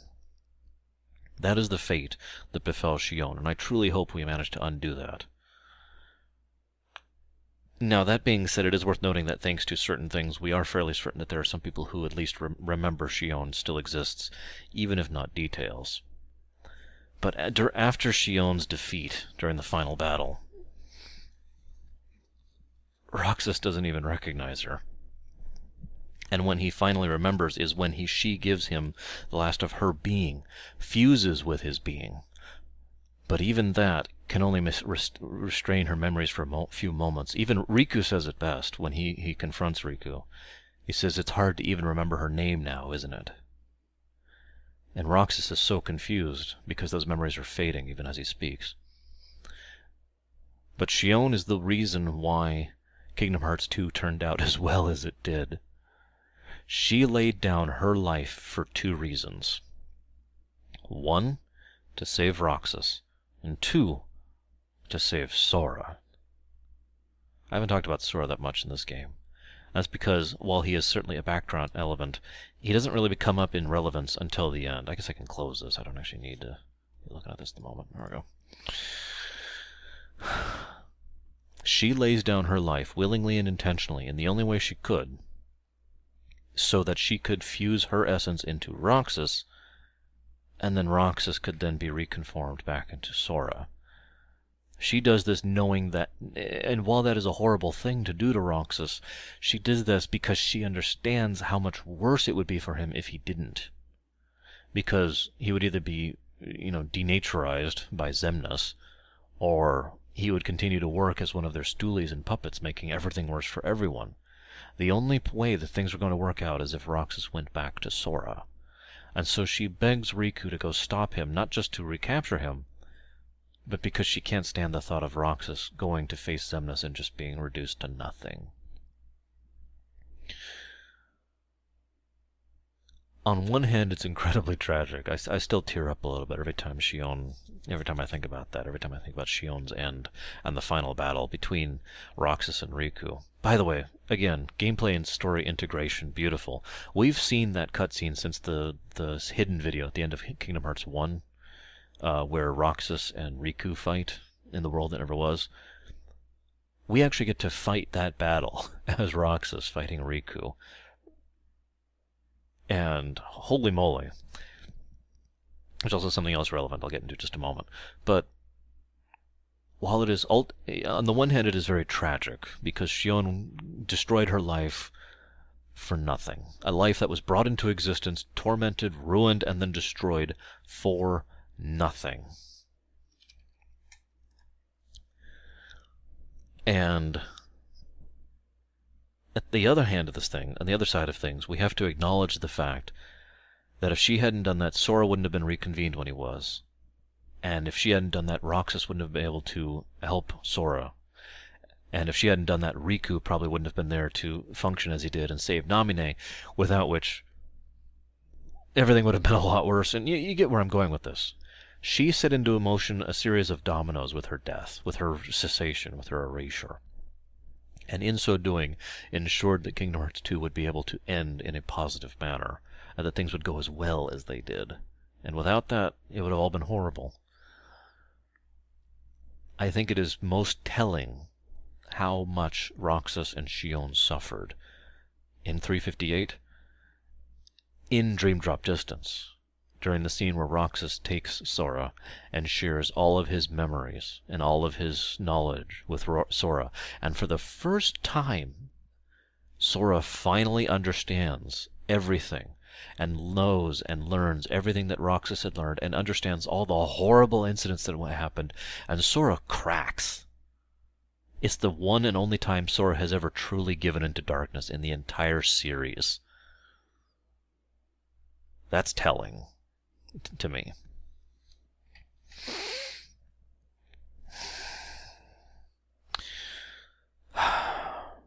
Now, Pax just messaged me saying I talk too much. I probably do. Hopefully, you guys at least enjoy listening to me as I talk about these things. But what really puts the nail on the head and brings this theme back together is the very end of 358 when they put Roxas in the simulation and he wakes up with with altered memories, thinking the last 358 days was a dream that he that occurred over the next two. Hence the title, by the way. And hang on, I gotta look something up really quick. This will not take me long.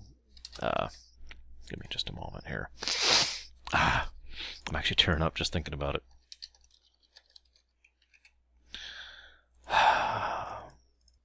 Give me a moment. There it is. Earlier in the thing, uh, ah, damn it, Pax.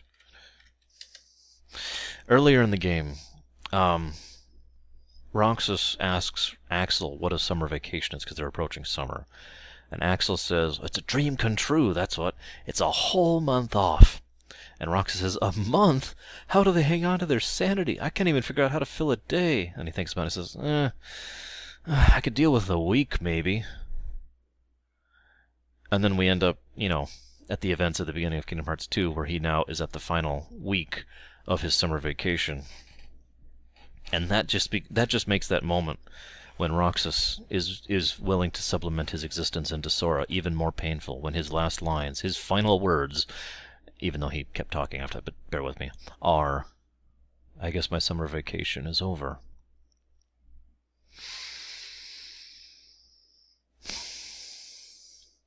I guess my concluding point here, now that I'm into super spoiler area, is that I am very hopeful that somehow, and honestly, I'm not even sure how it would be possible, but somehow we have a happy ending at the end of all this misery. I mentioned before that the Kingdom Hearts series is a is a is a downer series. It's a tragedy. This is a tragic storyline. The problem with tragic storylines is they usually end tragically too. And while it is possible that Sora and Riku and Kairi might have a happy ending, maybe, it is very likely that Xion and Roxas and Namine and Lea and Isa are not. I guess that's all I have to say on this one. I do forgive. I hope you forgive my indulgence in talking about this, however long I have. But uh, I'm gonna go rest my throat and get ready for streaming tonight. So, I will see you guys on the flip side.